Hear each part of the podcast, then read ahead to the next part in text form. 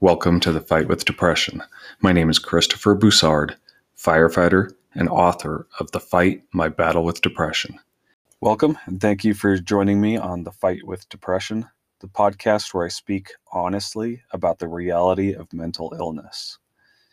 This topic for this episode was brought to me as a request, and I'm going to speak with you about stress management.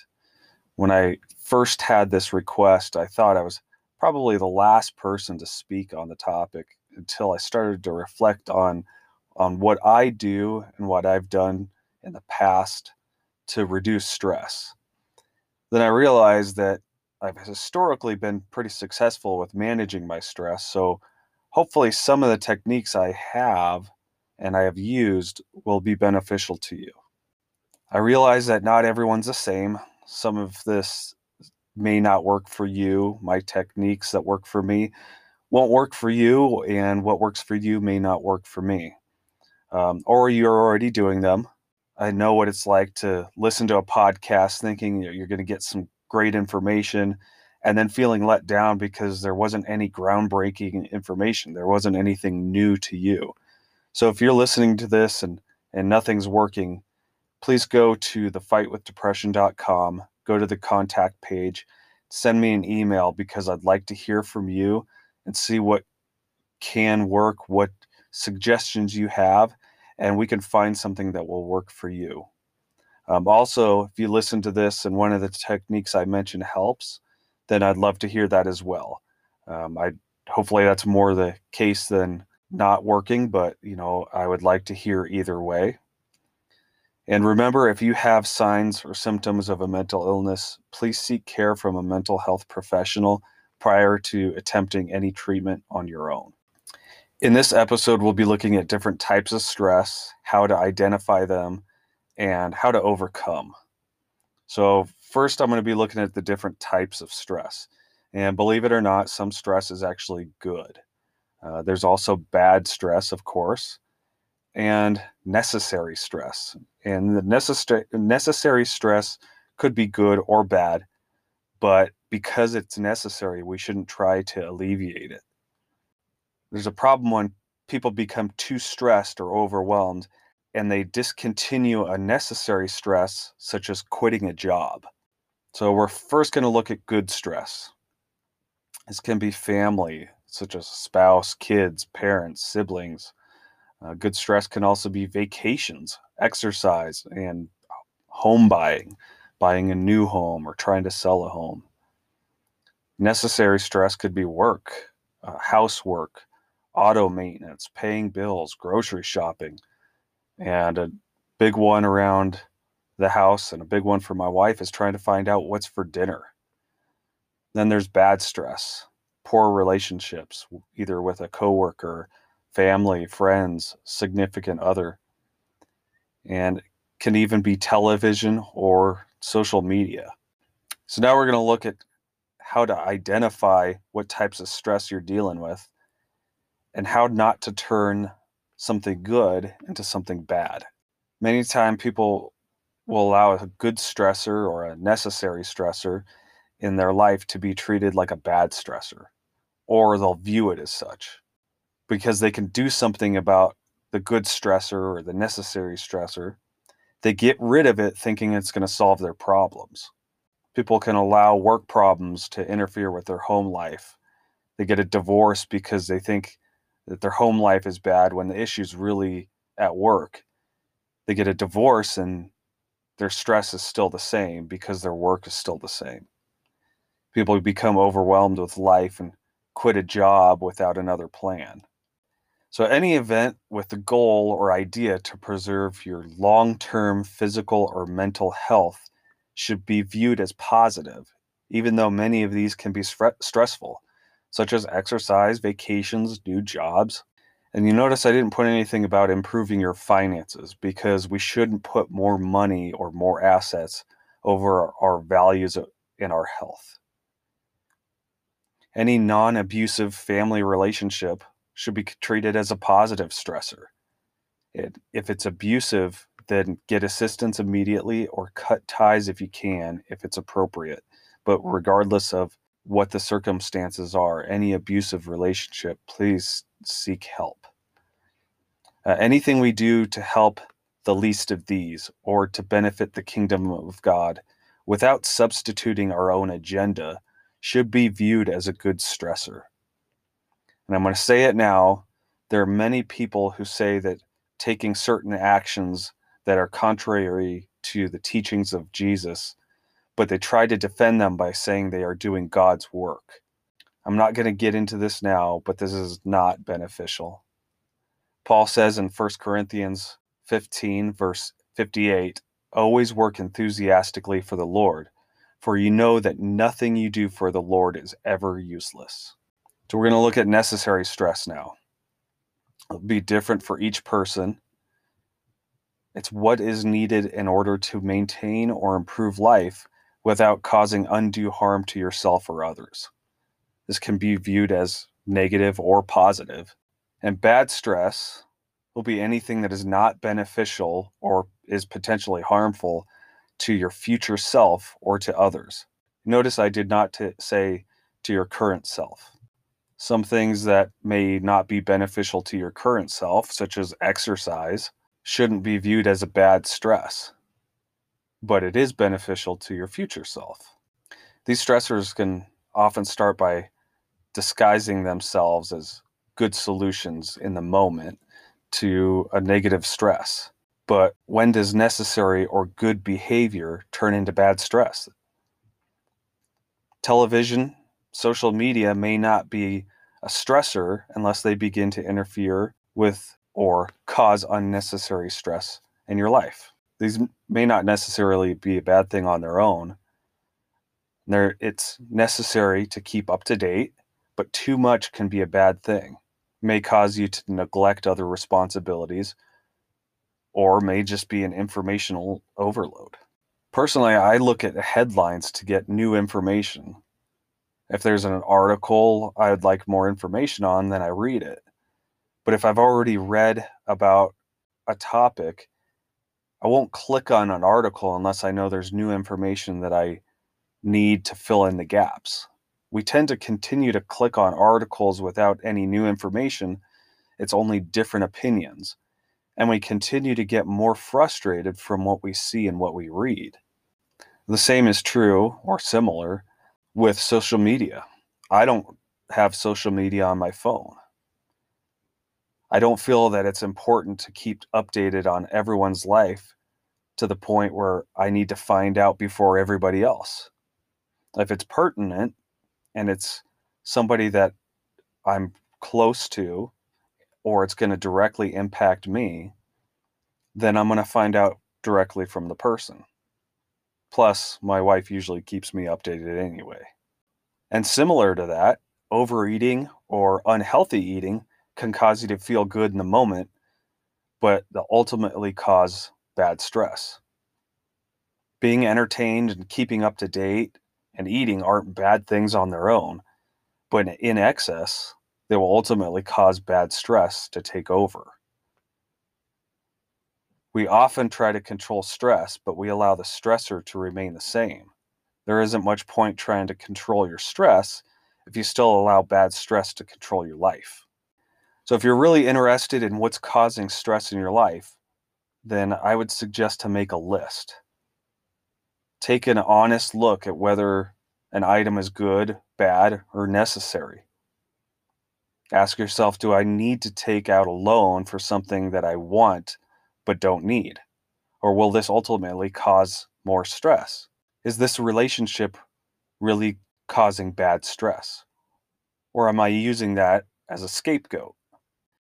And one thing that people tend to do in the morning, and I've done this myself, with our current technology, we wake up and we grab our phone to see what's new. We look at news articles or we check social media to see what we've missed. So, my recommendation is try not to do this. I've worked on this myself in the past and I'm continuing to try and progress more and I have found that it's been beneficial for me. But before you get out of bed in the morning, if you believe in God, then thank Him. If not, though I wish you did, then reflect on what you are thankful for. Think of uh, at least five things different from the previous day because you don't want to make it a, a habit or a ritual. But think of five things. I'm thankful for my family. I'm thankful for the person I'm waking up next to. I'm thankful that I have a job to go to. Thank you that I have a car to get me places. Thank you that I can buy someone's coffee this morning. Thank you that I have people who can count on me and people I can count on. This causes you to focus on what's important in your life instead of negatively about what needs to be done for the day. So, speaking of getting things done for the day, one technique is scheduling your day in advance. Personally, I like a paper calendar that I can hold in my hand. I write my schedule in pencil because my schedule changes. Some people don't want a paper calendar because they have a calendar on their phone, and whatever works for you is going to be the most beneficial. If what my technique doesn't work for you, then don't try to force what I do into your life. Find what works for you and, and go with it. So Jocko Willink, along with a lot of other successful people, talking about the benefits of of making a schedule and having a, your schedule for the day removes the stress of trying to prioritize your day on the fly. And many people schedule times for everything, some out of necessity and others because it helps them. If you do this, don't forget to schedule time for yourself and be realistic. Don't overschedule yourself. For me, I write down what needs to be done for the day, but I don't assign times unless it's a time specific, such as an appointment or a training when I'm at work. If you're on vacation and something comes up, schedule it for a time when you get back if you can.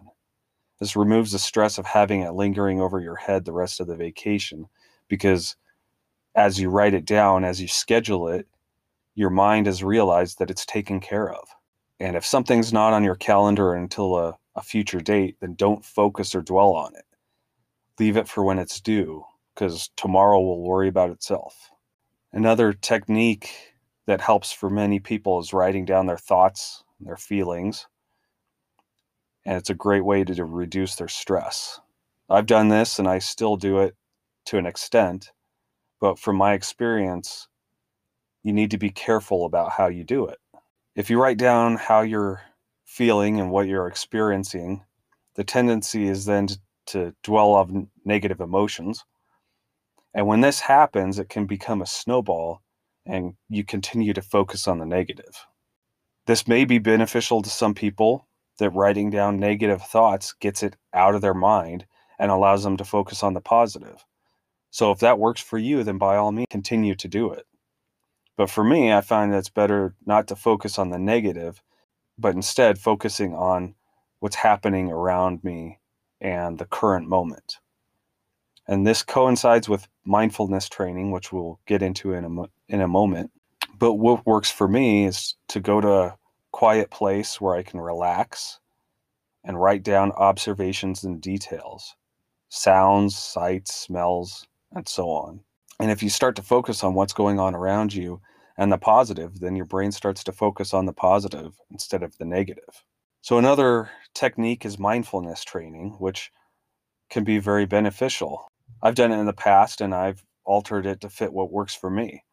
If you're interested in it, please consult with a professional so they can find what works best for you.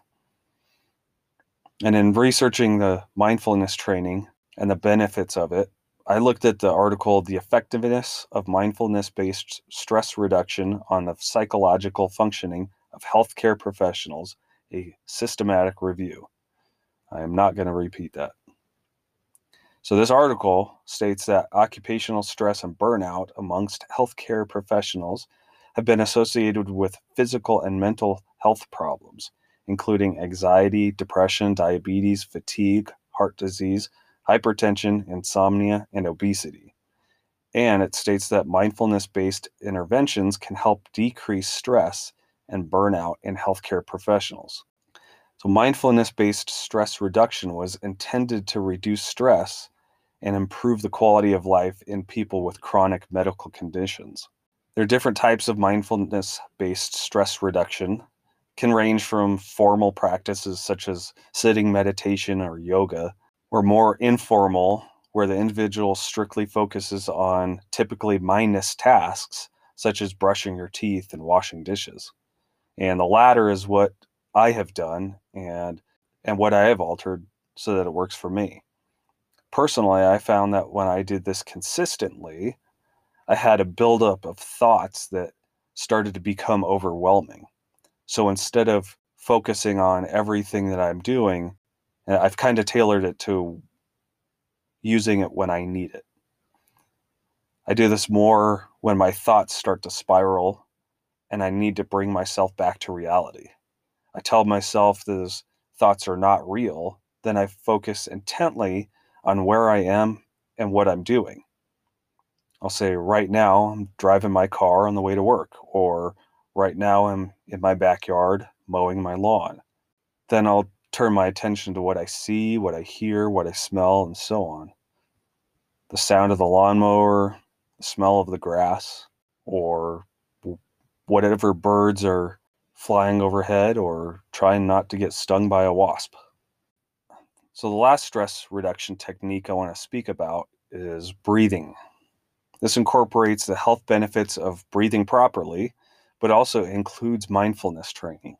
I have a tendency to hold my breath or breathe shallow when I'm stressed, and I know a lot of other people do the same thing. And one of the problems with that is that your body retains carbon dioxide, which increases acidity in your body, which then leads to numerous other health issues.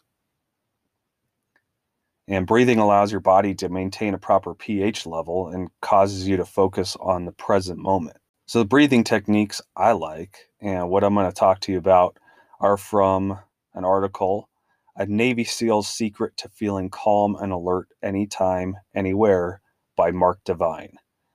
I would suggest checking out this article for more details. Uh, you can just Google the title. He does give the strong advice that you should not try these alone in a pool, which is specific for Navy SEALs, because many people have tried these and are not around anymore to talk about it. And I want to add on to that, say that you should not do these anywhere that if you pass out, it could potentially harm you or anyone else. So, the first breathing technique he talks about is simply exhaling twice as long as you inhale. And he challenges the reader to 30 days for 10 minutes each day. So, if you inhale for a count of three, then exhale to the count of six, inhale for the count of four, then exhale for a count of eight, so on. And when people do this, they tend to count quickly. Just try and extend this over maybe a one second count. The second technique he talks about is what he calls box breathing. And they taught the students this in my daughter's middle school. They had them actually they had them actually visualize a box as they were breathing. So, with this technique, you exhale all the air from your chest and then you retain this for a four count. Then inhale through your nose to the count of four. And with your lungs full, hold it and count to four. And when holding it, he suggests that you don't clamp down and create back pressure. You then exhale through your nose to the count of four. He calls it box breathing because of the four sides of the technique here. So, the third technique he talks about is what he calls threshold training. This is more in depth and it's similar to box breathing. And sorry to do this to you, but I'm actually not going to go into details about this one. If you'd like to learn more about it, then check out his article. Again, it's a Navy SEAL's secret to feeling calm and alert anytime, anywhere. So, as I mentioned, these are some techniques that I have found to be beneficial that may or may not work for you. If you would like to try them, then please do so. But as I've mentioned, they're not a cure. These are just techniques to reduce symptoms. Remember to consult with a mental health professional to make sure that any treatment measures are right for you. And if you have any stressors in your life, evaluate them to determine if they're beneficial for you. Running away from one stressor to avoid another doesn't accomplish anything because the stress will only follow you. If you have any questions, comments, or suggestions, then please go to thefightwithdepression.com and fill out the form on the contact page. Let's keep fighting this good fight and take control of our lives before they get out of control. So until next time, God bless. Thank you for joining me at The Fight with Depression. If you'd like to hear more, please follow this podcast or join me at thefightwithdepression.com. Remember, you are not in this fight alone, and let's continue to fight this good fight together.